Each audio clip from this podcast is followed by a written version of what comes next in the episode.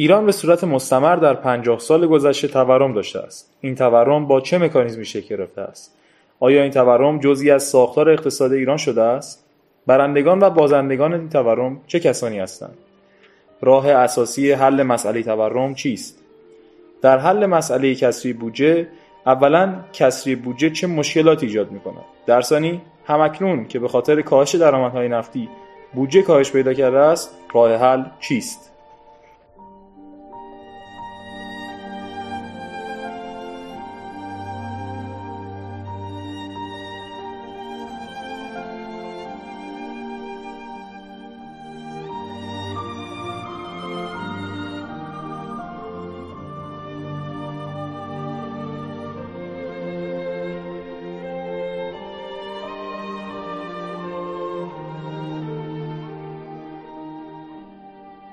با افزایش قیمت نفت در دوره ریاست جمهوری دکتر احمدی نژاد بود که درآمدهای حاصل از فروش نفت با رشد زیادی همراه شد. همزمان با افزایش این درآمد دولت هزینه های بودجه خود را با تکیه بر درآمد نفتی افزایش داد. این هم موجب شد هزینه های زیادی بر دست دولت بعدی باقی بماند. چرا که با روی کار آمدن دولت دکتر روحانی تحریم های ایالات متحده عرصه را بر فروش نفت ایران نه تنها تنگ کرد و صادرات نفت ایران را کاهش داد بلکه قیمت جهانی نفت رو نیز به کمک عربستان کاهش داد. از طرف این نقل محافل اقتصاددانان ایرانی هم پس از اعمال یارانه ها هزینه بری تولید انرژی در ایران بود. که یارانه های زیادی به آنها از سوی دولت اختصاص داده می‌شد. حالا سیاستمداران و اقتصاددانان ما با شرایطی مواجه هستند که نه تنها با کسری بودجه باید دست و پنجه نرم کنند بلکه اقتصاد دچار تورم نیز شده. در این باب امروز گفتگویی داریم با آقای بهشتیخواه کارشناسی اقتصاد دانشگاه علامه و آقای پورتاهری دانشجوی ارشد دانشکده اقتصاد دانشگاه شریف. هر دو مهمان خیلی خوش آمدید.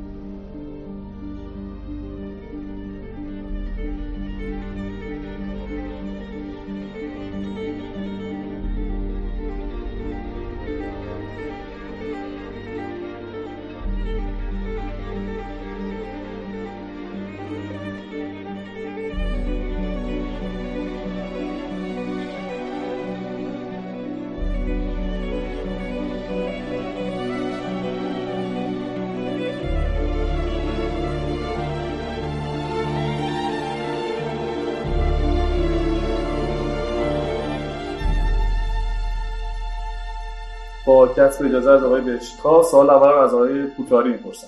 آقای پوتاری ایران به صورت مستمر تو 50 سال گذشته تورم داشته. این تورم به نظر شما با چه مکانیزمی شکل گرفته؟ و آیا جزئی از ساختار اقتصاد ایران شده؟ مسئله اصلی اینی که مسئله اصلی که تو بودجه کشور هست و باعث شده ما تو همه این سالها تورم داشته باشیم اینه که درآمد حاصل از نفت به صورت مستقیم وارد بودجه میشه و خب می‌دونید که درآمد نفتی نوسانات داره. یعنی یه سری نوسانات داره که اصلا دست کشور مبدا هم نیست. مثلا تولیدی که از مسائلی که دست کشور مبدا می‌تونه حالا فرض کنیم اگه مثلا شب تحریم های بین المللی اینو نباشه ایران بگه من می‌خوام سالی 3 میلیون بشکه نفت تولید کنم.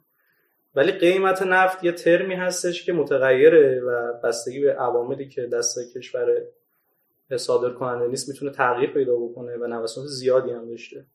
و خب وقتی که بودجه کشور به صورت مستقیم به درآمد نفتی وابسته است این نوسانات قیمت نفت خوش در بودجه کشور نشون بنابراین مثلا شما می‌بینید زمانی که قیمت نفت خیلی بالاه دولت ها بودجه میبندن که بیش از حد در واقع توی اون تعهدات ایجاد کردن از خودشون. بعد زمانی که خب قیمت نفت افت پیدا می‌کنه این تعهدات که از بین نمیره نمی‌تونن مثلا بیان بگن ما تا سال قبل انقدر به کارمندان دولت حقوق می‌دادیم یا این تعهدات رو دولت به بخش خصوصی ایجاد کرده و الان نمی‌خوایم دیگه پرداخت کنیم. اون زمان با مسئله کسری بودجه مواجه میشن و راه حل کسری بودجه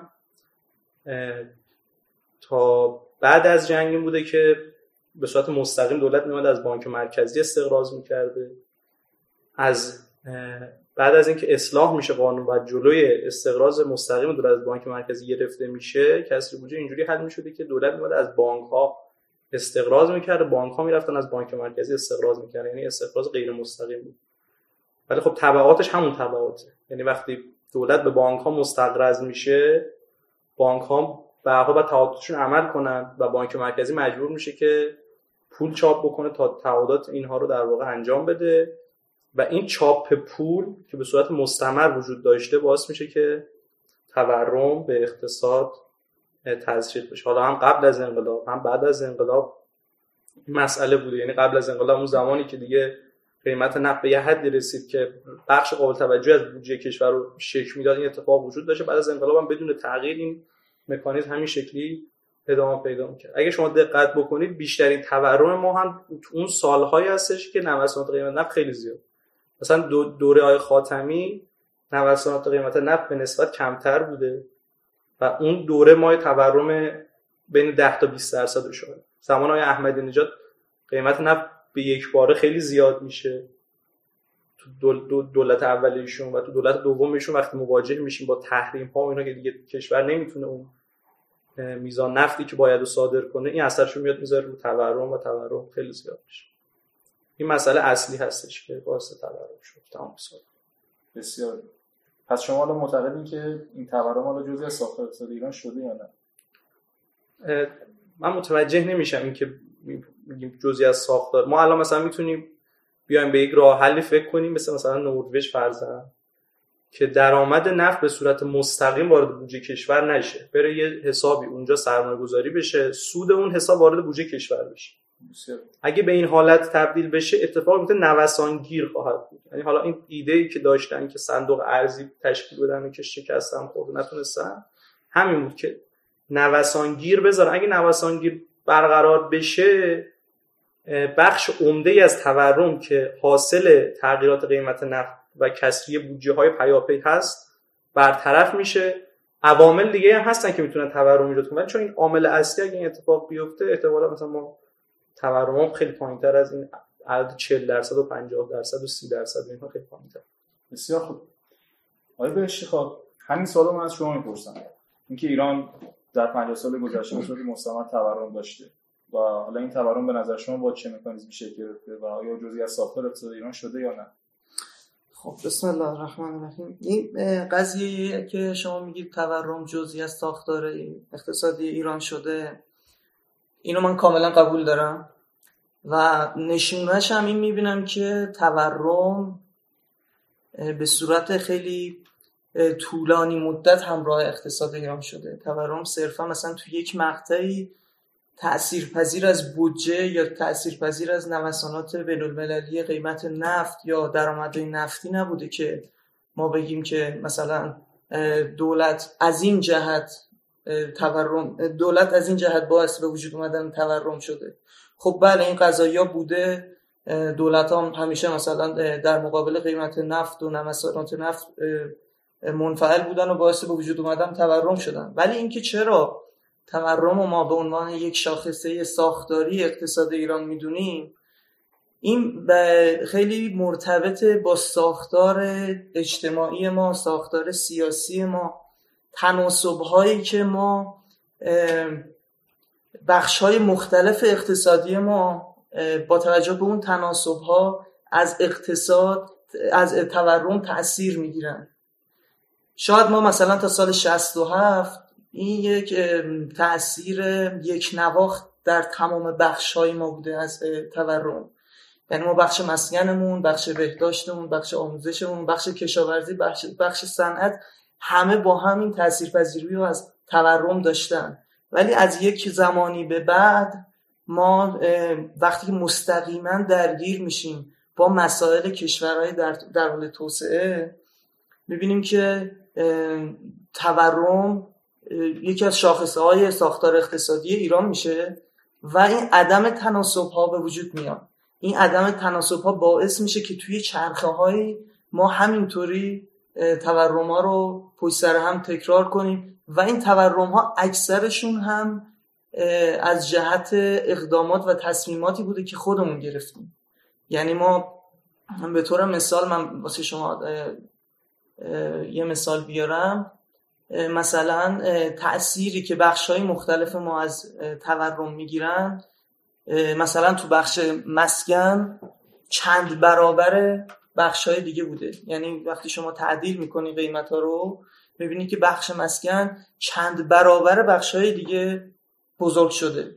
و وقتی که همون تو همون بخش مسکن این یعنی عدم تناسب دیگه. و وقتی که تو همون بخش مسکن دوباره یه مقداری ریز میشیم می‌بینیم که زمین بیشترین قیمت رو از این تاثیرات تورمی پذیرفته بیشترین افزایش قیمتی رو. خب؟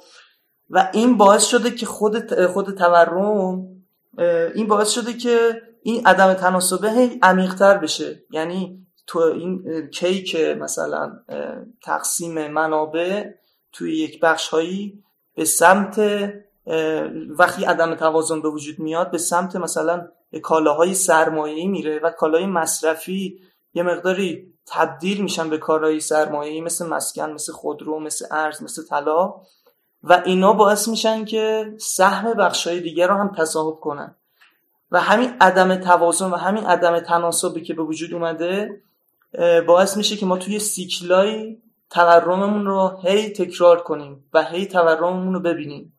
و این ما از این جهتی که می‌تونیم بگیم که تورم یکی از ویژگی های ساختار اقتصاد ایران شده و وارد ساختار اقتصادی ایران شده. حالا سوال ادامهش اون مکانیزم ایجاد تورم. مکانیزم ایجاد تورم ببینید ما توی تصمیمات اقتصادی توی سیاست گذارای اقتصادی یک بیماری که داریم متاسفانه اینه که خیلی رجوع می‌کنیم به قواعد و قانونمندی های یک اقتصاد توسعه یافته و سعی می‌کنیم از اونا بهره گیری کنیم به خاطر واسه اینکه پدیده های نامیمونمون مثل تورم مثل تورم رو رفع کنیم.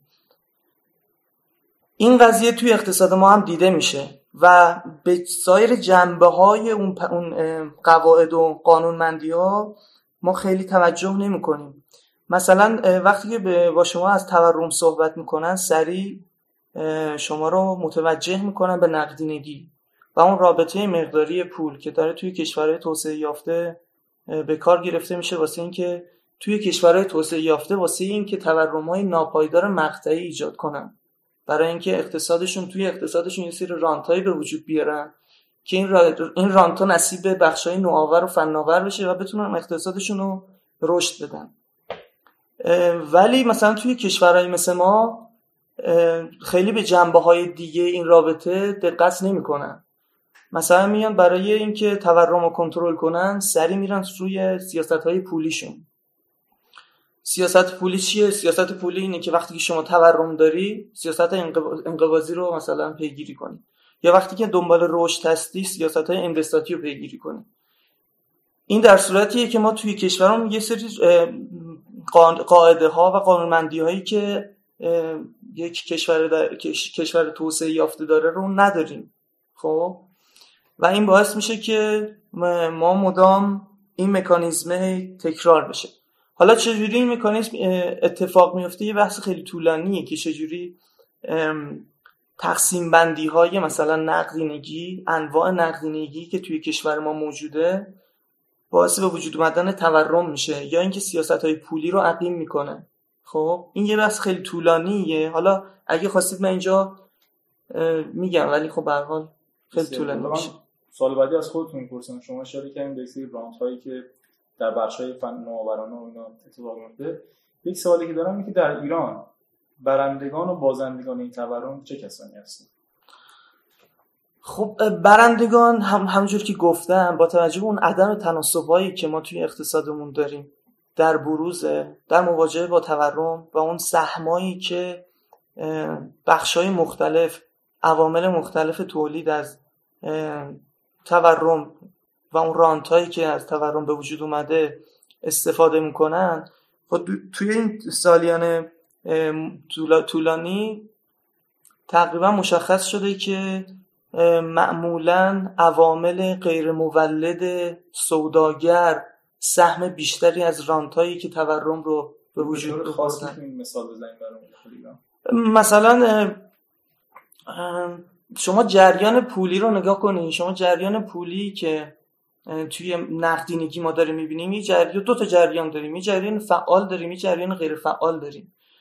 جریان فعال اون جریانایی هستن که میان توی گردش پولی درآمدی خودشون رو نشون میدن. یعنی چی؟ یعنی که مثلا یک صنعتی می‌خواد یک کالایی رو تولید کنه احتیاج به هزار تا کالای واسطه داره و خب این کالاهای واسطه برای اینکه تبادل پیدا کنن احتیاج به پول دارن و میرن از اون پولایی که مثلا بانک های کشور در اختیارشون قرار داده به عنوان ابزار مبادله استفاده می‌کنن.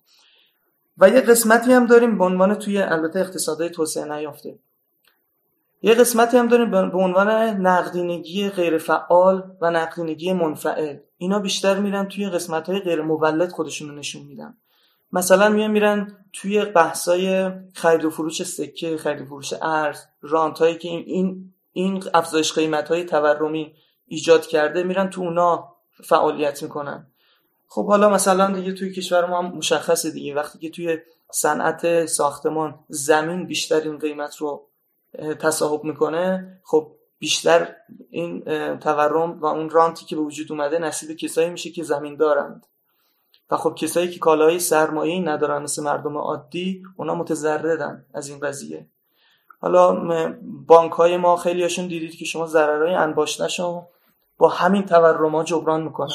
طرف اومده مثلا وام هزار میلیاردی گرفته و می‌دونه مثلا یک تورم 20 درصدی مثلا در آینده ما داریم. این تعویق میندازه باز پرداخته این وامشو برای اینکه به اون تورم 20 درصدی برسه. و اون کالایی که باش خریده اون ساختمانی که باش خریده اون زمینی که باش خریده چند برابر میشه و معوقات این ثابت میمونه. معوقات این زیاد نمیشه. در, در نهایت چی میشه؟ در نهایت مثلا یک سود 50 60 درصدی این نصیب این طرف میشه. خب؟ و این اینجور افراد بیشترین نف رو از تورم می‌برن. بسیار برمیگردیم با کوتاهی. آقای کوتاهی به نظر شما این برندگان و بازندگان تورم در کشورمون چه کسانی هستن اول یه این مکانیزم رو توضیح بدم که تورمه چجوری اثر می‌ذاره. ببینید ما تو اقتصاد در واقع کالاها رو به دو دسته تقسیم می‌کنیم. کالاهایی که قابل تجارت هستند و کالاهایی که قابل تجارت نیستن. وقتی یک کشوری به صورت مستمر با کسری بودجه مواجه ما یه سیاست پولی فعال داریم. یه سیاست پولی منفعل داریم. سیاست پولی فعال اینه چی؟ یعنی اینکه بانک مرکزی میاد میشینه میگه آقا ما چقدر الان نرخ بهره رو چقدر ببریم چقدر باید پول تزریق بکنیم؟ که بر اساس تصمیمات بانک مرکزی. سیاست پولی منفعل چه شکلیه؟ سیاست پولی منفعل شکلیه که همین که من گفتم. یعنی کشوری که با کسری بودجه هی مواجهه هی با دورانی مواجهه یه دچار کسری بودجه هست و هی ناچاره که این کسری بودجه از این سری منابع تامین بکنه و این منابعش وجود نداره مجبور بره هی از دست خود جوی بانک مرکزی پول برداره و خرج بکنه.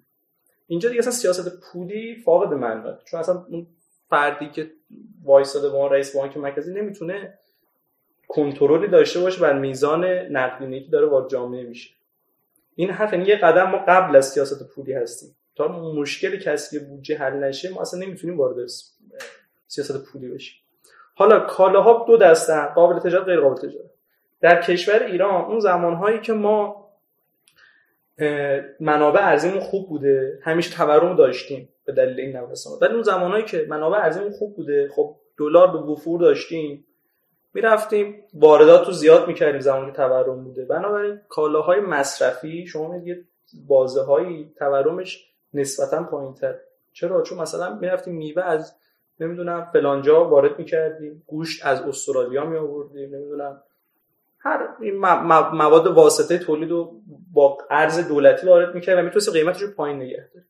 اما کالاهایی که غیر قابل تجارت هستن که دوستمون هم گفت مثل زمین. خب ما نمی‌تونیم بریم زمین بیاریم از جایی که. زمین یه کالایی هست که اینجا هست و امکان عرضه بیشتر وجود نداره. تورم بیشتر از سایر کالاها خودش تو این بخش نشون میده زمین از این جنس بوده. نمی‌دونم. طلا و اینها از این جنس بودن. و واسه همین شما تورم این بخش ها بیشتر از بخش های قابل تجارت هستن که از طریق واردات می‌تونست قیمتشون رو سرکوب کنه. بخصوص زمان های احمدی نژاد این سیاست خیلی استفاده میشه. بنابراین بخش تولید اصلی ترین بازنده است. اگه از نگاه تولیدگر بخوایم ما چون در واقع بخش تولید داره وارد یک رقابتی شده. که ارز دولتی تخصیص داده میشه کالا وارد میشه و او باید رقابت کنه در حالی که این با یک تورمی مواجهه توی زمینش توی نیروی کارش که در واقع اون وقت مواجه نیست و دارن با ارز دولتی محصولی رو وارد می‌کنن که این فرد تولید کننده نمی‌تونه قیمتش رو اونقدر بره پایین. و یکی از دلایل این که ما باز دوره های احمدی نژاد می‌بینیم که رشد اقتصادی کشور بالاست ولی رشد اقتصادی کشور بیشتر تو زمینه کالاهای سرمایه گذاری و به خصوص مسکنه. بیشترین بخشی که داره رشد می‌کنه مسکنه و سایر بخش اقتصادی ما سرکوب میشن. به خاطر همین است. امکان رقابت برای تولید کننده از بین میره. از یک نگاه دیگه اگه بخوایم بازندگان تورم چه کسایی تورم وقتی میاد ارزش دار فردی که صاحب دارایی هست ارزش داراییش متناسب با تورم افزایش پیدا یعنی اگه کسی سرمایه فیزیکی داره اگه کسی نمی‌دونم دلار داره طلا داره. متناسب با تورم ارزش سرمایه افزایش پیدا پس اون بازنده نیست. ولی خب اون قیشهایی از جامعه که اینا سرمایه‌ای ندارن از خودشون. یعنی یه کارمندی یه در درآمدی داری درآمد ثابتی داری. درآمد ثابتش نهایتا کفاف هزینه هاشو میده. یه اصلا نمی‌رسه خونه ای بگیره نمی‌رسه ماشین بگیره نمی‌رسه نمی‌دونم طلای باز خودش این ور اون سرمایه گذاری بکنه اونها با بازنده های اصلی این قضیه هستن. چرا؟ چون روز به حقوق این افراد که متناسب با تورم افزایش پیدا نمی‌کنه. منتها هزینه های اینها داره به اندازه تورم افزایش پیدا می‌کنه و اینها نمی‌تونن در واقع اون قدرت خرید سابق رو داشته باشن. بنابراین هرچه ما وارد دهک های پایینتر جامعه میشیم اینها بازندگان اصلی تورم هستن. هرچی میایم به سمت دهک های بالاتر جامعه اینا اتفاقا کسایی هستن که دارن از تورم منفعت کسب می‌کنن. ارزش دارایی هاشون داره متناسب با تورم زیاد میشه. گفتیم. قبلش گفتم.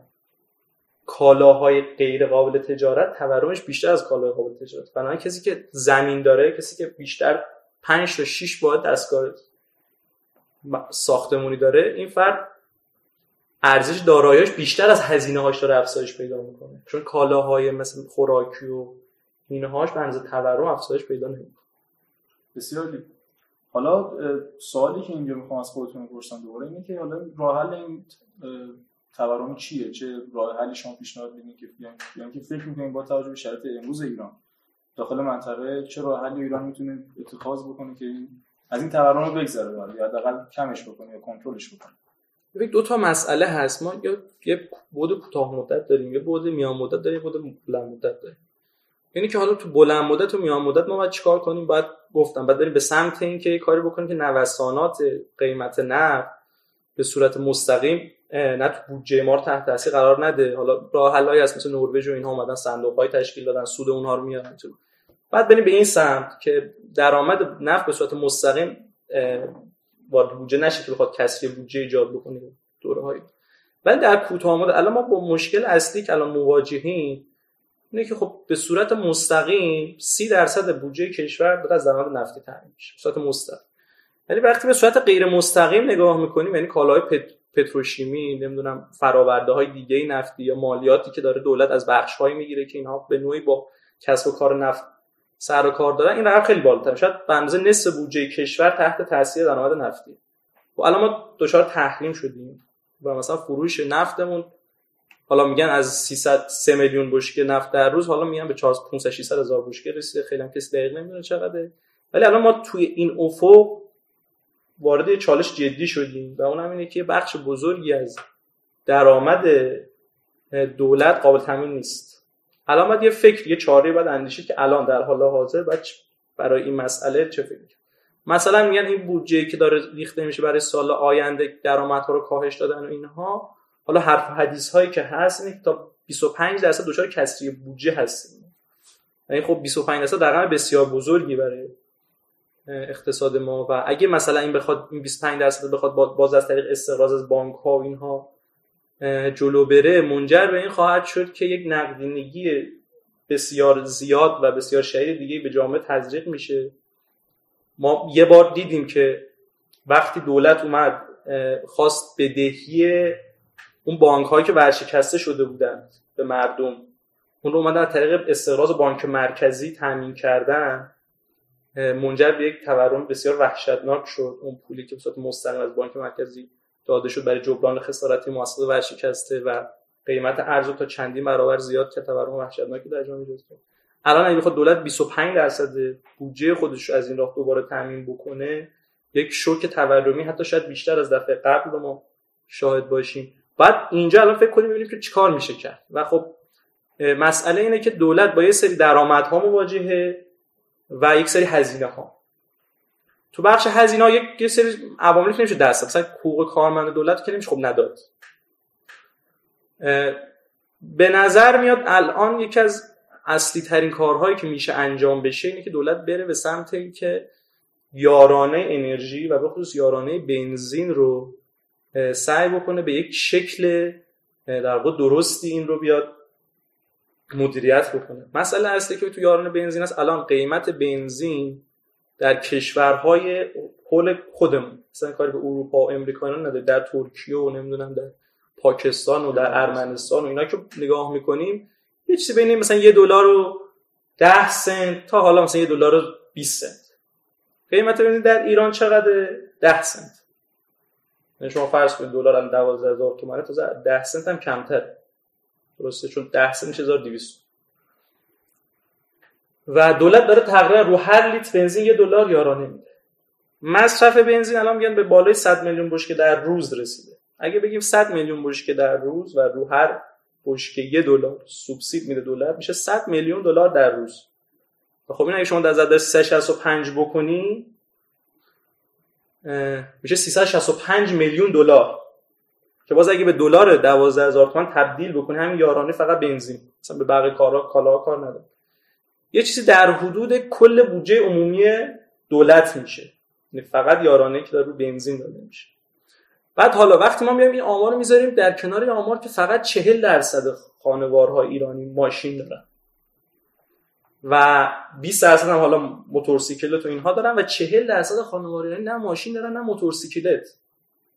یعنی 40 درصد خانوارها ایرانی از یک همچین یارانه بسیار هنگفتی هیچ بهره نمی‌برن.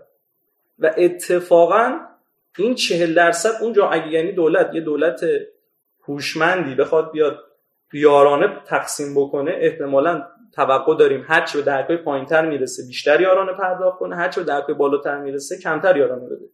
متو در ایران کاملا برعکس شده یعنی دولت میاد یه رقم وحشتناک مثل 365 میلیون دلار در سال به درکات بالا میده به 6 دهک بالای جامعه میده و 4 که پایین جامعه هیچ سهمی از این رقم بسیار هنگفت نداره.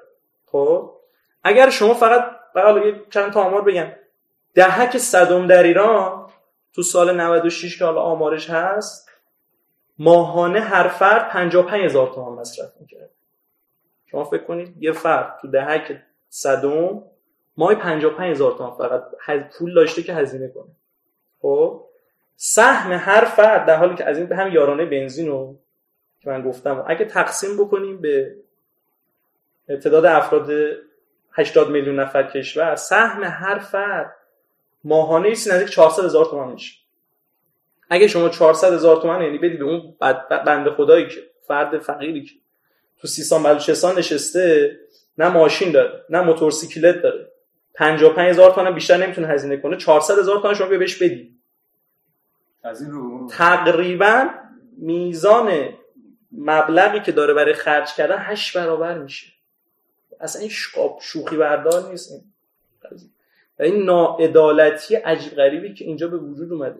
و اتفاقا چرا دولت حالا با وجودی که اینقدر این یارانه ناعادلانه است همه هم می‌دونن ناعادلانه است. خب مثلا یه وقت اسم میگیم آقا برق قیمت برق این آقا مثلا افراد فقیر جامعه از برق استفاده می‌کنن. میگیم گاز به آقا بنزین که چجوری استفاده می‌کنه چرا به این دست زده نمیشه؟ اقتصاد سیاسی قضیه است.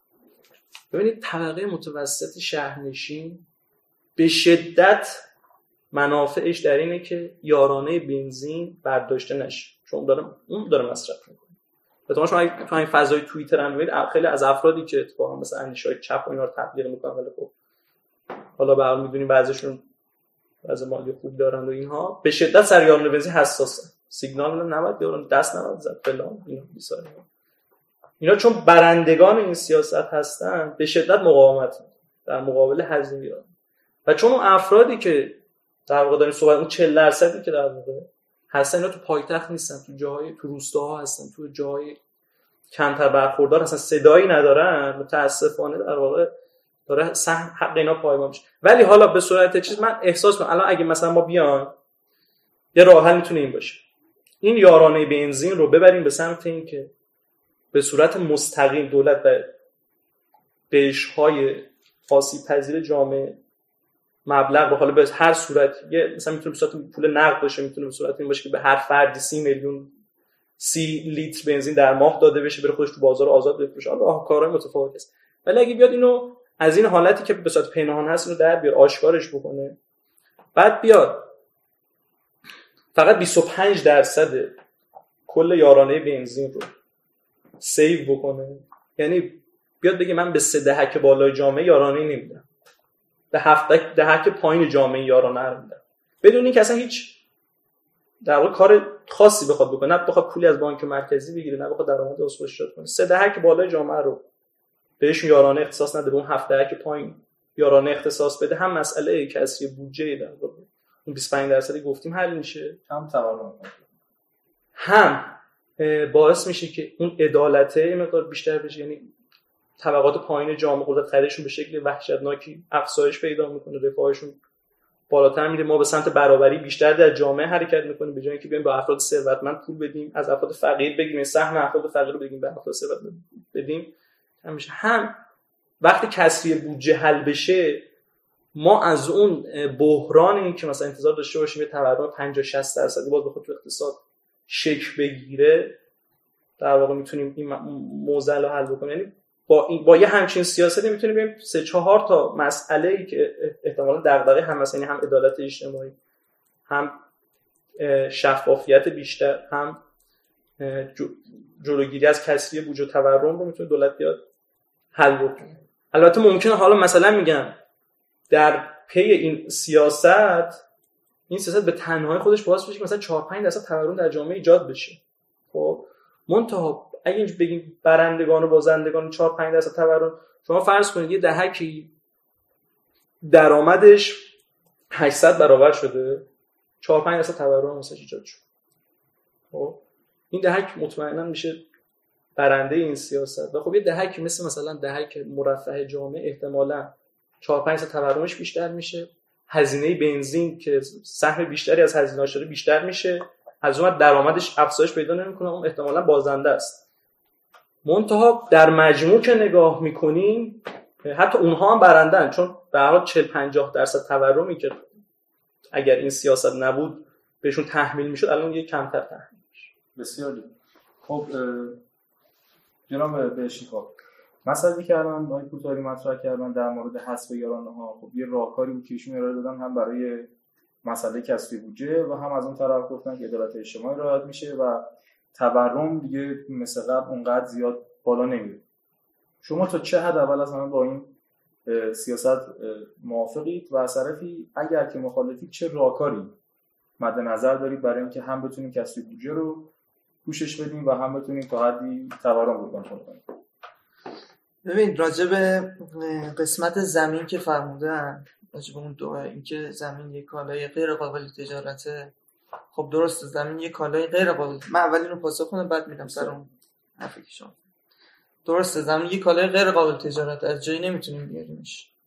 خب ولی هیچ و هیچ کسی نمیاد در مورد پتانسیل های خودمون زمینایی که در اختیار داریم و اینا بلا استفاده مونده و حتی بعضی جاها داره ضرر میده این زمین ها هیچ کسی از اینا صحبت نمی‌کنه. در صورتی که می‌تونیم این زمین ها رو در اختیار مردم قرار بدیم. واگذار کنیم. تحت یه شرایطی. تحت شرایطی که آقا ساخت و ساز توش انجام بشه توش صنعت بیاد و سودده بشه و مثلا رونق هم ایجاد کنه. تحت اون شرایط به مردم در اختیار مردم قرار بدیم. و اون زمین دیگه نه رانت آنچنانی می‌بره که از اون عدم تناسبی که توی توزیع رانت ناشی از تورم نصیب زمین میشه بهره مند بشه. نه اینکه ما بگیم که نه اینکه این بلا استفاده بمونن و بلا استفاده بمونن استفاده نشه. یه چیزی ما فکر می‌کنم در حدود 18 هزار هزار میلیارد تومن دارایی منقول دولتی داریم. یه مقدار خیلی زیادی از اینا همین شرایطی که من گفتم واسه همین همین شرایطو دارن که می‌تونیم به راحتی در اختیار مردم قرار بدیم. و اون رانت های ناشی از اون تورما رو از این کالاها بگیریم. کجای دنیا به شما اجازه میدن قیمت خونه مسکونی رو کالای مصرفی خونه مسکونی که کالای مصرفی حساب میشه اینقدر با نوسان و اینقدر با افزایش قیمت مواجه بشه قیمت خونه. توی کشور مثلا هلند فقط مالک فقط کسی که می‌خواد زمین رو بفروشه خونه رو بفروشه اجازه داره برابر تورم روی خونه افزایش قیمت اعمال کنه.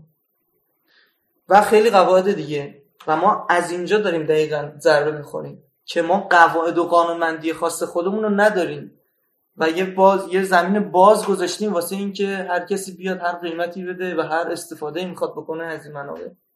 این راجع اون قسمتی که گفتید که نمیشه مثلا جلوگیری کرد از این رانت ها نه میشه یه همچی کاری کرد. تجربه شد داریم. راجع به قسمتی که گفتید که راجع به پوشش کسری بودجه از طریق آزادسازی قیمت انرژی. بنزین قیمت بنزین. فرق نمی‌کنه. حالا قیمت بنزین. این اینو کتمان نمیشه کرد که آزادسازی قیمت بنزین باعث ایجاد تورم میشه. خود دولتی ها و کسایی که این ایده دادن مطرح می‌کنن. 12 الی 14 درصد افزایش تورم داریم. و من حرفم اینه. وقتی که ما توی یک نگاه تاریخی به اقتصاد ایران نگاه می‌کنیم با یک نگاه تاریخی می‌بینیم که وقتی که تورم ایجاد شده توی اقتصاد ما به طبع اون و بعد از اون هزینه هایی که افزایش پیدا کرده خیلی بیشتر از میزان تورمی بوده که اعمال شده. خب؟ و همیشه دولت ها وقتی که یک سیاست غیر پولی اعمال می‌کردن و این سیاست غیر پولی تورمزا بوده هزینه هاشون خیلی بیشتر شده. و این هزینه ها چون که یک دفعه به دولت اعمال میشه باعث به وجود مدن کسری بودجه می‌شده. در صورتی که درآمدهاش خب خیلی با وقفه زمانی نصیب دولت میشه. یعنی ما داریم می‌بینیم که یک سیاستی رو اعمال می‌کنیم که تورمزاه هزینه زا هم هست واسه دولت. در نتیجه در مرحله بعد واسه دولت خب کسری بودجه به وجود میاره. یعنی سیاستی که تورم برای پوشش کسری بودجه اصلا سیاست درستی نیست. این تو تاریخ ایران ما اینو داریم تجربه می‌کنیم. رو به طور خاص می‌تونیم برامون مثال بزنیم. سیاستی که آره سیاستی که تورمزا بوده تا حدی بعد هدفمندی یارانه ها. هدفمندی یارانه ها. فکر می‌کنید هدفمندی یارانه ها مثلا خب یک آینده ای داشت دیگه. این هدفمندی یارانه قرار بود مثلا یه سری قیمت ها آزاد بشن. اون مبالغ به صورت مستقیم یارانه در اختیار مردم قرار بدن و با توجه به تورم این مبالغ زیاد بشن. خب زیاد شده. نه. کسری بودجه چیز شده برطرف شده؟ نه. یارانه هنوز 45500 تومنه. خب خنده داره دیگه. یارانه این که الان باید حدود 400 هزار تومن باشه هنوز 45500 تومنه. دولت دوباره کسری بودجه داره. پس نشون دهنده اینه که آقا ما با یک سیاست اتخاذ یک سیاست پولی مالی مرسوم تو دنیا هیچ وقت نمی‌تونیم کسری بودجه رو پوشش بدیم. خب حالا راه حلا مثلا چیه؟ راه حلا اینه که آقا این املاک و دارایی ها رو واگذار کنن. آقا بفروشن به مردم. چه جوری میان اوراق مشارکت و اوراق قرض قرض دولتی اوراق خزانه میفروشن و دولت رو وارد این سری تعهدات می‌کنن؟ اینجا والا خیلی بحثی که سر این قضیه می‌کنن اینه که این عدالت اجتماعی رعایت نمیشه. ما داخل خصوصی سازی هم دیدیم دیگه چه اتفاقاتی افتاد بعد از واگذاری بعضی از شرکت های مختلف به بخش خصوصی دقیقاً دقیقاً. خب اینو چطور میشه توجیه کرد؟ خب اینا دیگه وارد بحث همون بحث اصلی ما میشه که آقا وقتی که شما می‌خواد یک اصلاح اقتصادی انجام بدید پیش زمینه های زیادی داره. یعنی شما باید یه سری نهادهاتون رو تقویت کنید. بله راجب خصوصی سازی خیلی قواعد چیده شد. گفتن که آقا واسه اینکه مثلا رونق تولید نخواد واسه اینکه وارد رکود واسه اینکه این شرکت ها این کارخونه ها از هم نپاشه خب؟ و زیان ده نشن فلان کارو کنی فلان کارو کنی فلان کارو کنی. ولی در عمل هیچ کدوم از این رعایت نشد. وارد همون چرخی رانتی و فساد دولتی شد و همینجوری واگذار شد. در نتیجه مشاهده کردیم که آقا مثلا شرکت هایی مثل هپکو که اوایل خصوصی سازی در اواخر اینکه این خصوصی بشه خب در اواخر که این دولتی بود سالیانه دو هزار میلیارد تومن به دولت سود می‌داد به این وضعیت بیفته چرا؟ چون که ما پیش زمینه های نهادیمون رو تقویت نکردیم ما فضای کسب و کارمون رو تقویت نکردیم ما حقوق مالکیتمون رو تقویت نکردیم ما سازمان ما سازمان قضایی و قوه قضاییمون یه نهاد مستقلی نبود و اینا همشون پیش زمینه های نهادی این اصلاحات اقتصادی هن. که اگه اینا رعایت نشه ما باز تو همون چرخه میفتیم و همون داستان ها تکرار میشه. الان با آزادسازی قیمت قیمت بنزین فردا با آزادسازی یه قیمت دیگه یه شوک دیگه یه تورم دیگه یه هزینه دیگه و دوباره یه سیاست جدید مشابه دیگه. خب این باید یه جایی جلوش گرفته بشه. پس این راه حل شما تقویت نهادهاست تقویت نهادها دقیقا. این راه این رو یه راه حل میان مدت و بلند مدته. حالا راه حل کوتاه مدت هم بود که من مثلا گفتم دیگه. مثلا سیستم مالیاتگیری سریعا مثلا اصلاح بشه دارایی های مازاد دولتی ها فروخته بشه دارایی هایی که زیان دهن. خب کسری بودجه از اینجا تامین بشه. ما چیز هلوش 40 درصد بودجه 30 درصد 30 تا 40 درصد بودجه از طریق انتشار اوراق خزانه تامین کردیم.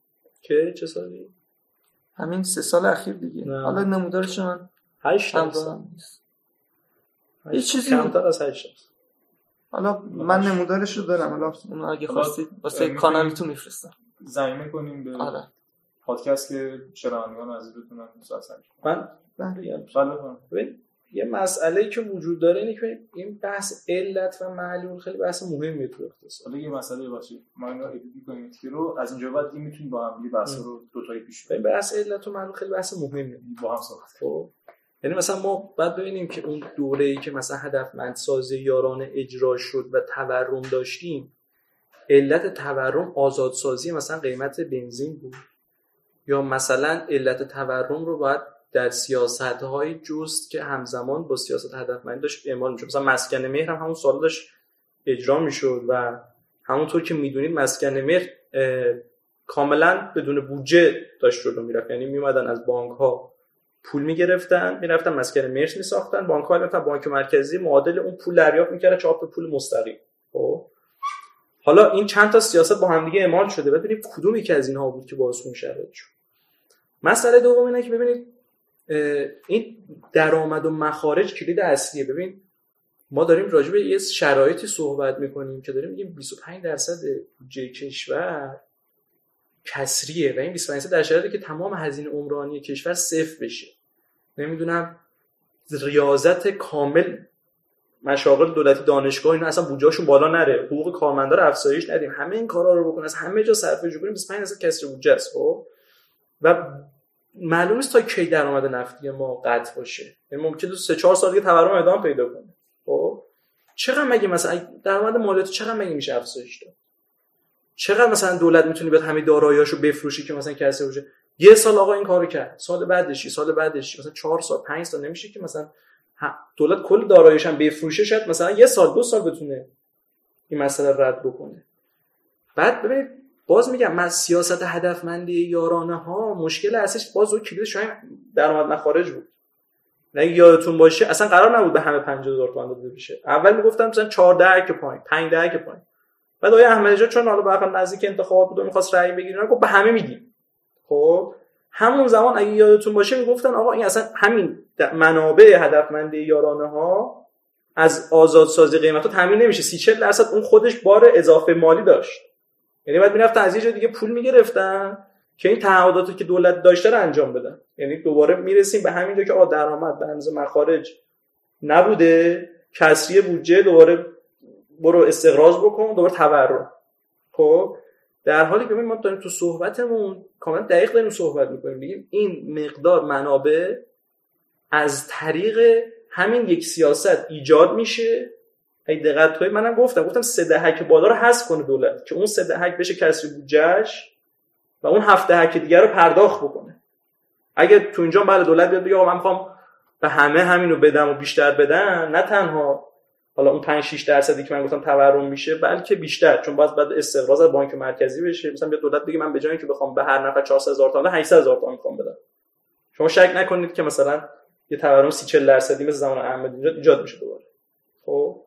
کلید اصلی تورم رو همین درآمد مخارج ما اگه یه سیاستی اعمال می‌کنیم باید به اندازه همون درآمدی که اونجا کسب می‌کنیم یه جا دیگه خرج نمی‌تونیم بیشتر از اون خرج بکنیم.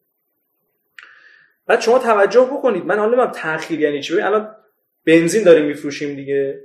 فرد میره توی مثلا پمپ بنزین به که هزار تومن بده یه مبلغ بالاتری میده. اصلا تأخیری وجود نداره. همون لحظه این حساب میاد تو حساب دولت. خب اصلا تأخیر اینجا معنی نداره. ممکن تو واسه یک سری از سیاست ها اثراتش در بلند مدت یا میان مدت بشه. ولی به هر حال این بحث بنزین که از این جنس نیست. یعنی شما میرید تو جایگاه بنزین بنزین رو زدی پول پرداخت کرد خب؟ بله ممکن مثلا بگیم که آقا 100 میلیون مصرف بنزین ممکنه بشه مثلا 70 میلیون ممکنه بشه 60 میلیون. این بعد دیده بشه که اگه مثلا ما این سیاست اعمال کنیم قیمت بنزین مصرف بنزین چقدر میشه. ولی نکتهش اینجاست. اگه مثلا بشه 60 میلیون 70 میلیون دولت می‌تونه اون 20 میلیون باقی مونده رو صادر بکنه. و صادر کردن بنزین به مراتب راحتتر از صادر کردن نفته چون ببینید نفت یه خاصیتی داره بسیار سریع قابل ردیابیه. هر پالایشگاه در جهان جوری ساخته شده که فقط می‌تونه نفت کشوری رو استفاده کنه. واسه همین سریع می‌تونم بفهمم این پالایشگاه الان نفتش از کجا داره تامین میشه؟ سریع شناسایی بنزین که این شکلی همینجوری شما می‌تونی به فکر راههایی باشی که بنزین رو راحتتر بتونیم کشور همسایه بفروشی که دور زدن تحریم و اینا هم که دوستان استاد هستن. واسه همین ما در واقع داریم راجع به یک سیاست مشخصی صحبت می‌کنیم که کاملا دست نقده یعنی به محض اینکه سیاست اعمال بشه شما می‌تونید منابع رو بگیرید راجع به یک سیاستی صحبت می‌کنیم که به اندازه ای که از همین سیاست درآمد ایجاد میشه شما می‌تونی عدالت اجتماعی رو بیشتر کنی شما می‌تونی کسی بودجه رو پوشش بدی. و یک سوال مهم اصلا اینه. اصلا شما فکر کن کسی بودجه نداری. آیا این عادلانه است؟ من دارم میگم یه رقمی در حدود 365 میلیون دلار. یه چیزی در اندازه کل بودجه عمومی دولت. و این رقم یه رقم سنس نسبت عدد داشته باشیم. یه همچین رقم عادلانه است ما بیایم به 6 دهه که بالای جامعه بدیم بدیم شما 14 که پایین جامعه. حق استفاده از حق بهره از این با چه با چه منطقی با چه معیاری با چه متری ما می‌تونیم در واقع مدافع های اون دهک های پایین افزایش من گفتم ببین الان شما فرض کن من الان با ماشین حساب زدم اینجا شما فرض کن 400 هزار تومن خب؟ ما بیایم به قش صدک صدام جامعه بدیم که ماهانه 50 هزار تومن درآمدشه خب؟ درآمدش چقدر افزایش پیدا کرده؟ ما گفتیم 400 هزار تومن بعدش اضافه میشه بعد از میشه 50000 تومان 400 هزار 8 برابرش. یعنی 800 درصد درآمدش افزایش پیدا کرده 12 درصد تورم.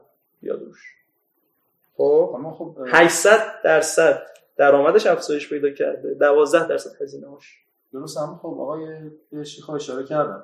گفتن که ما وقتی همچین سیاستی معمولا اتخاذ می‌کنیم به خاطر اینکه نهادهامون ضعیفن بلافاصله بعدش قیمت های پس لرزه های تورمی مثلا ما تجربه می‌کنیم که بتونیم این تورم بیشتر هم بشه. یه مثال بارزش هم بخواد همین ضعف نهادهای ما شرکت های خودروسازی مونن که دیگه صدای رئیس بانک مرکزی هم در آوردن گفتن با این سیستم فشل همینطوری از اون پول می‌خواد. تازه ما هی علاوه بر اون پولی که براشون مقرر می‌کنیم بهشون پول میدیم اینا هی قیمتا رو بالا می‌ذارن. با توجه به اینکه قیمت خودرو خیلی بالاه ولی باز مردم رو اصلا قیمت خودرو یه بحث دیگه است. اصلا اصلا قیمت خودرو اصلا به بحث ما ربطی نداره. به ما داریم راجع به بنزینی صحبت می‌کنیم که قیمتش جهانیه. خب قیمت بنزین یه شاخص جهانیه. خب یعنی مثلا شما می‌تونید ترکیه آقا چقدر ضعف نهادها تو پاکستان ببین ضعف نهادها یعنی چی؟ یعنی نهادها می‌خوان چیکار کنن؟ ببین من صحبتم اینه. ببین شما وقتی تعهد درست بکنه دولت باز خودش خب از این تعهد نمی‌تونه عقب بره. خب شما فرض کن بیایید بگید ما 300 میلیون لیتر رو خب میایم بین هر ایرانی تقسیم می‌کنی؟ 100 میلیون لیتر رو میایم بین هر ایرانی تقسیم می‌کنی. خب؟ 80 میلیون ایرانی این وجود داره. ما به هر نفر یه لیتر بنزین میدیم. خب؟ 20 لیتر هم دولت واسه کسری بودجهش استفاده نمی‌کنه خب؟ 80 یعنی هر ایرانی روزی یه لیتر سهمیه داره. میشه ماهانه چقدر؟ میشه ماهانه 30 لیتر. درسته؟ درسته. دولت بیاد اینو مثل کارت سوخت سیستم کارسوخت تو سیستم کارسوختی هم عیب بزرگ داشت. اونم باز فقط به کسایی که خودرو داشتن تخصیص داده میشه یعنی اونی که خودرو نداشت سهمی نداشت. اینجا داده به هر ایرانی بده. به هر ایرانی یه لیتر بده. خب؟ قیمت بنزین اصلا آزاد کن. بگو آقا قیمت جهانی بنزین هر چقدر بود هر وقت هر چقدر بود قیمت بنزین همینقدر خب؟ بعد چه اتفاقی میفته مثلا قیمت بنزین میشه نمی‌دونم 12000 تومان یه خانواده تو سیستان بلوچستان چهار نفره هر نفر ماهی 30 لیتر سهمیه بنزین دارن 120 لیتر. میشه 120 لیتر. زد 12000 تومان. چقدر میشه؟ یک میلیون 400 هزار تومان. در حالی که این خانواده تا قبل از این 4 تا 50 هزار تومان 200 هزار تومان می‌گرفته. خب یعنی ببین ببین به این عددا با این نه ببین به این عددا سنس داشته باشیم. ببین من دارم میگم 200 هزار تومان شد 1 میلیون 400 هزار تومان. تورمی که باید وجود داشته باشه تا این اثر خونسا بکنه باید تورم 700 درصدی باشه. یعنی اگر در کشور 700 درصد تورم ایجاد بشه اون خانواده تازه وضعش مثل قبل میشه. اصلا 10 درصد و 20 درصد و اینا اصلا شوخیه. 20 درصد تورم اصلا واسه اون خانواده هیچی خب 700 درصد دارم میگم درآمدش افزایش پیدا می‌کنه. خب ضمن که الان مثلا ما یه آزادسازی قیمت بنزین داشتیم. الان همین سه چهار سال اخیر تورم چند درصد بوده؟ همین دو سال اخیر بالا 50 درصد تورم بوده. خب؟ یعنی تورمی که وجود داره. الان قیمت بنزین آزاد نشد این تورم 50 درصد تورمه. حالا مثلا فرضاً ما بنزین آزاد می‌کنیم 10 درصد دیگه می‌خواد اضافه شه دیگه 50 درصد بشه 60 درصد. ولی الان چه تحولی داره در وضعیت زندگی خانواده فقیر ایجاد می‌کنه. اصلا این نوع تقسیم یارانه بنزین فراتر از بحث کسی رو غیر اخلاقیه. یعنی ما با هیچ توجیه اخلاقی و منطقی نمی‌تونیم بیایم توجیه بکنیم که آقا چهل درصد افرادی هستن که در جامعه ما خودرو ندارن موتورسیکلت ندارن از این یارانه محرومن. 60 درصد دارن معادل کل بودجه عمومی دولت یارانه می‌گیرن خب بگیرن؟ چون مثلا طرف وضعش بهتره چون مثلا ماشین نمی‌دونم 12 سیلندر داره نمی‌دونم ماشین نمی‌دونم پر مصرف داره بعد دولت بهش بیشتر یارانه بده. آخه مثلا کجای دنیا مثلا؟ شما مثلا تمام کشورهای توسعه یافته چه اونهایی که در واقع دولت رفاهی هستن مثل سوئد مثل دانمارک چه اونهایی که اقتصاد بازترین اقتصاد دارن. کدومشون میاد رو کالایی مثل بنزین که اصلا مشخص کالای طبقه مرفه جامعه است میان یارانه میدن. چه کشوری در دنیا میاد همچین کارو می‌کنه خب؟ خب خب شما چه نظری راجع به حرفای دارید؟ آقای پورتاری یه مقداری دارن کاریکاتوری به قضیه نگاه می‌کنن. توی تهران الان مثلا شما یه خانواده چهار نفری توی منطقه زیر خیابون امام خمینی با ماهی دو میلیون تومن دارن زندگی می‌کنن. خب ماشین هم ندارن و به حال هزینه هاشون هم خیلی زیاد. خب شما فرض کنید که یارانه بنزین رو برداشتید بنزین رو آزادسازی کنید چقدر به درآمد این خانواده اضافه می‌کنیم چقدر توی هزینه های این خانواده دخالت کردیم ما با این کارمون داریم. کسایی که مثلا شما فرض کنید زیر امام خمینی میشینن رو داریم می‌بریم حاشیه شهر را داریم بریم پایین. طرفای مثلا کهریزک و اینا توی چادر مثلا زندگی. الان شما خودتون با همین عددی که من گفتم واسه همین دو میلیون حساب کنید. دقیقاً خب؟ منظور من همینه. یعنی این دو میلیونه میشه 4 میلیون. شما میگی 15 درصد تورم ایجاد می‌کنه درسته؟ 15 درصد دو میلیون چقدر میشه؟ شما بگو 300 هزار تومان میشه دیگه. یعنی خانواده دو میلیون تومان درآمد کسب کرده 300 هزار تومان مخارج زیاد شد چوری میره پس بعدش بدتر شد. دقیقاً من بحثم روی همینجاست. بحثم روی اون حرفی که راجبه روابط علت و معلولی که شما زدید هست. بحث سر اینه که تورمی که دولت اعلام می‌کنه دوازده تا چهارده درصد این تورم خودش رو توی هزینه های جانبی چند برابر نشون میده. این تجربه ماست. وقتی که ما داریم میگیم که مثلا دولت آقای این, این تجربه ماست که این هزینه چند برابر میشه. این دو این تورمی که اعلام کردن واسه حالا یک محاسباتی هست. من اونو می‌تونم توی کانالتون بفرستم. یه چیزی حدود دو نیم تا سه برابر هزینه های جاری خانواده ها افزایش پیدا می‌کنه. فقط همین تورم 14 12 تا 14 درصد نه ببین 12 درصد که مشخصه با ماشین میشه حساب کرد. نه. چند سال دو برابر سه برابر می‌کنه؟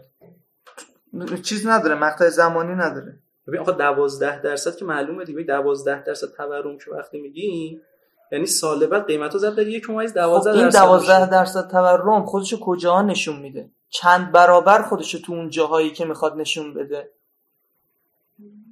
کجا نشون میده؟ شما بگید.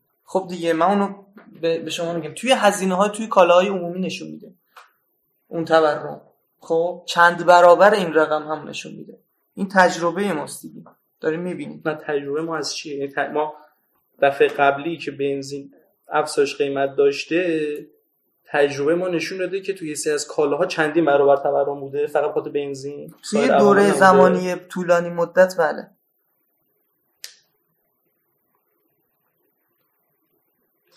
و اون مسئله که راجع به چاپ پول و استقراض و اینا گفتن راجع به مسکن مهر ببینید ما باید توی سیاست های پولیمون این مهمه که روی, کدوم بخش نقدینگی اثر گذاریم.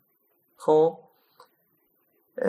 آیا این مثلا سیاست پولی که به- اتخاذ می‌کنیم میره توی همون بخش غیر منفعل یا نه؟ میره تو بخش فعال.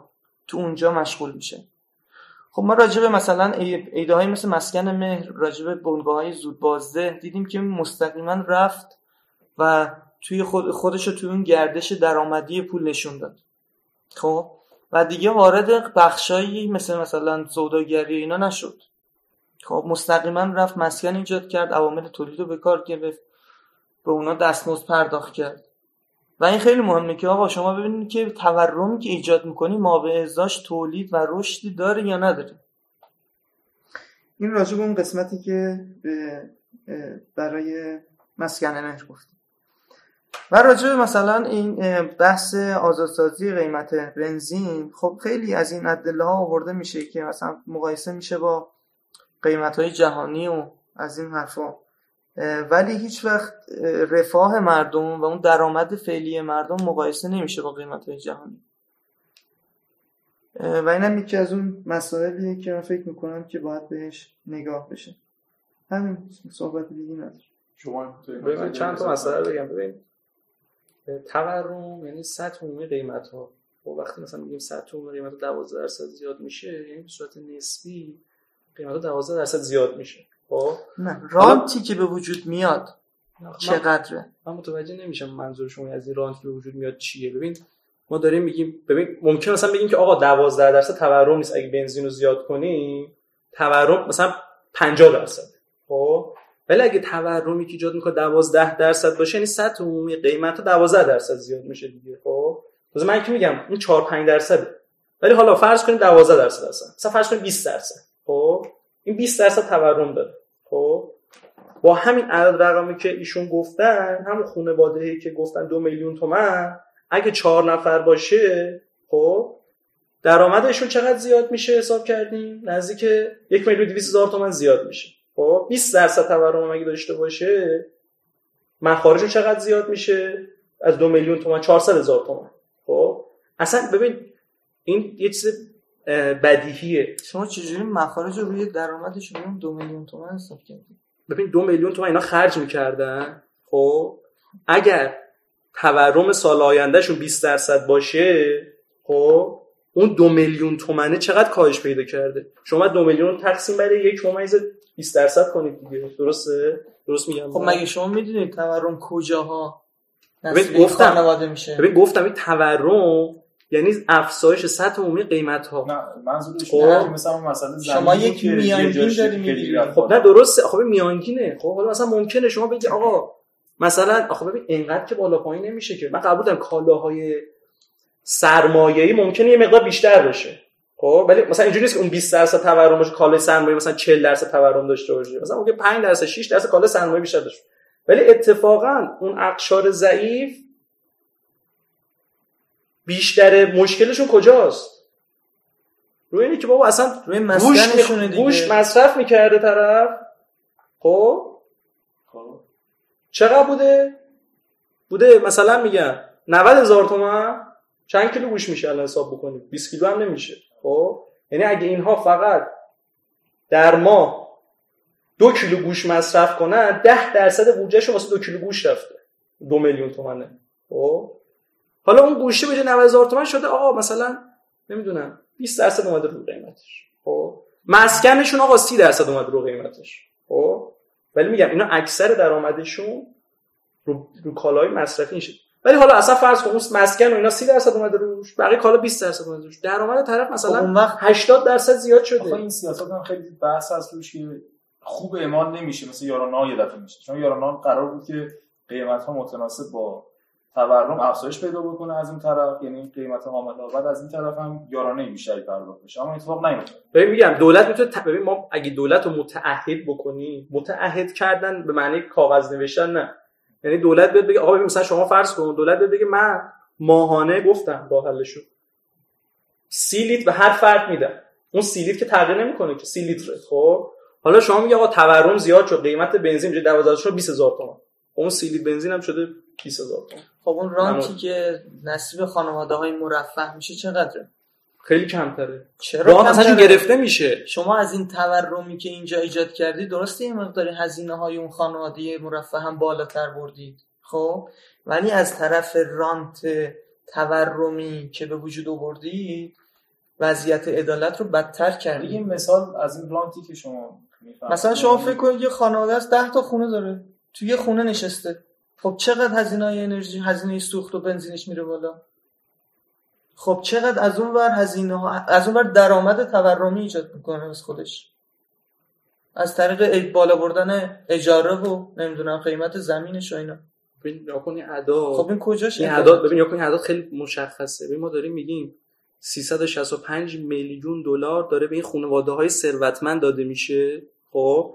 و حرف ما اینه که این 365 میلیون دلار نباید به اینها داده بشه این رانته خب باشه. حالا این که به. لازم. این که حالا مثلا اگه تورمی 15 20 درصد ناشی از قیمت بنزین بشه اونم 15 20 درصد ممکنه درآمد بشه ایجاد بشه باشه این یه مقطعه خیلی بیشتر از خب؟ 15 یه 20 مقطع درصد آقا یه هست. مقطع ببین ما هر سال داریم 365 میلیون دلار میدیم درست خب این 365 میلیون دلار هر سال رو شما بیا ضرب در 10 سال بکنید تو 10 سال چه مبلغی خب. کلانی گیر اینها اومده حالا یه تورم 15 20 درصدی ایجاد میشه. اینا توی مقطع زمانی اوکی.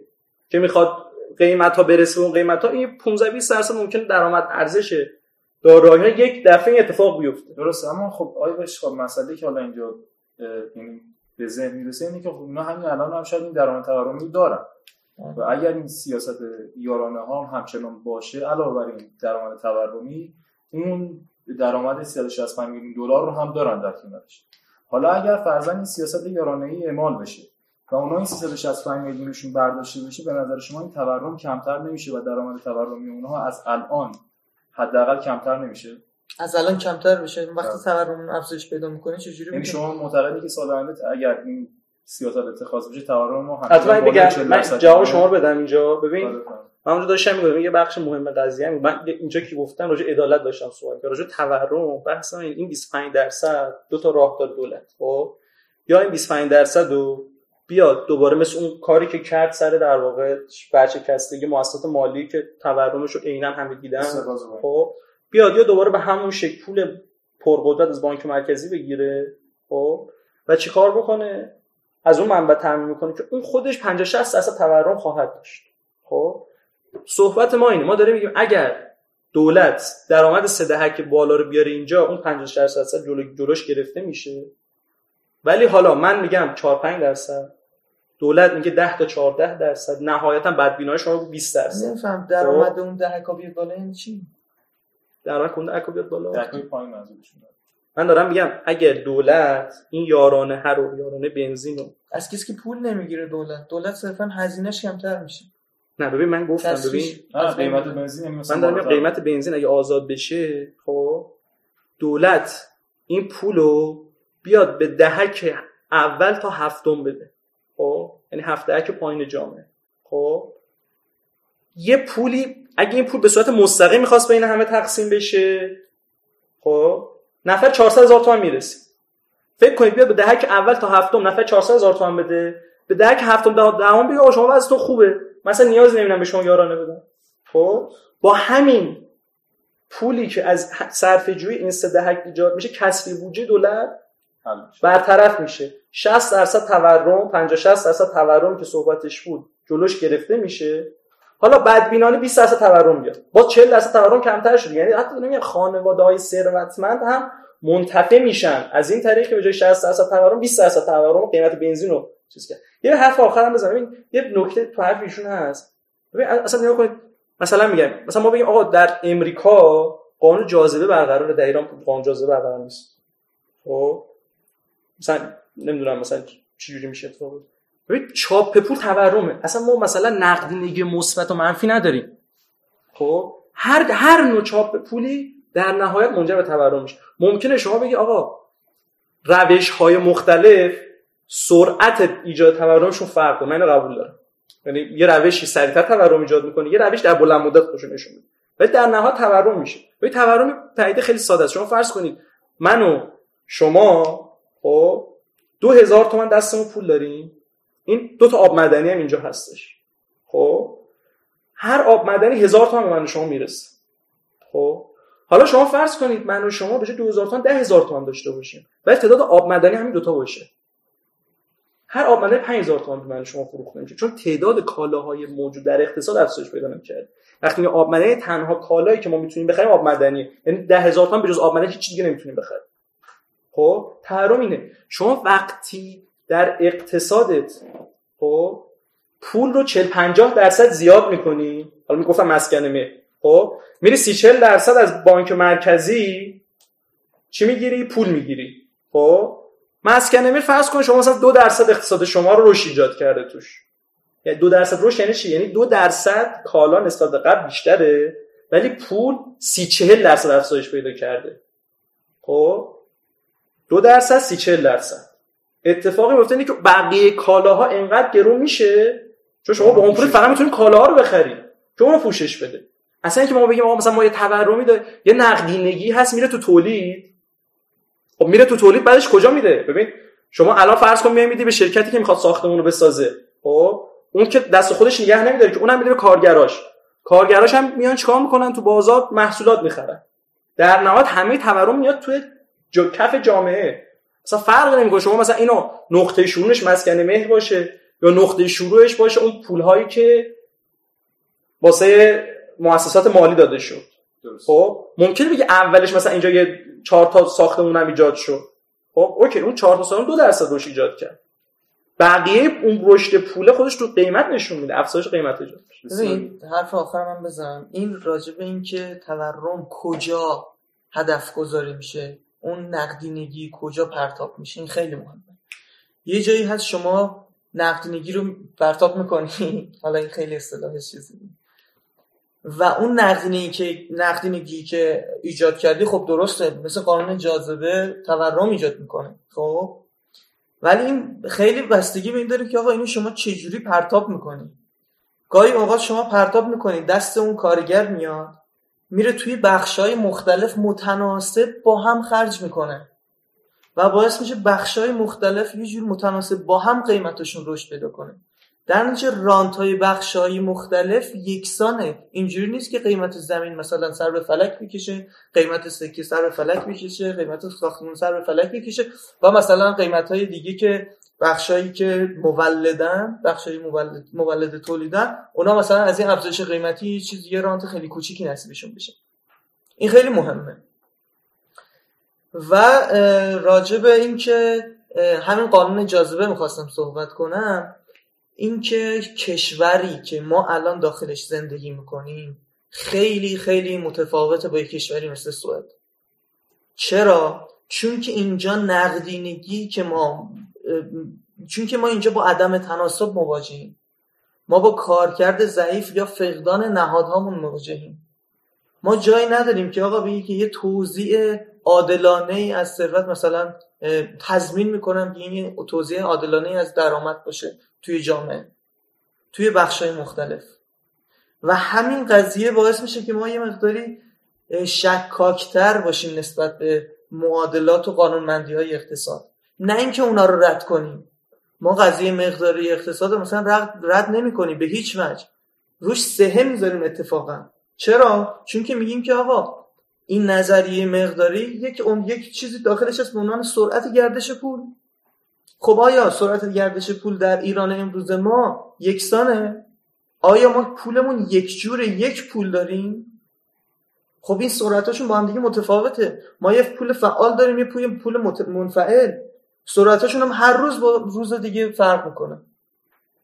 خب این هیچ وقت نمی‌تونیم بدون اینکه اینو ببینیم بیایم بگیم که خب باشه من یک سیاست پولی اعمال می‌کنم. مثلا 35 هزار میلیارد تومان میدم. به مال باختگان مؤسسات مالی اعتباری 50 درصد مثلا تورم می‌گیرم نه یه همچین چیزی نیست.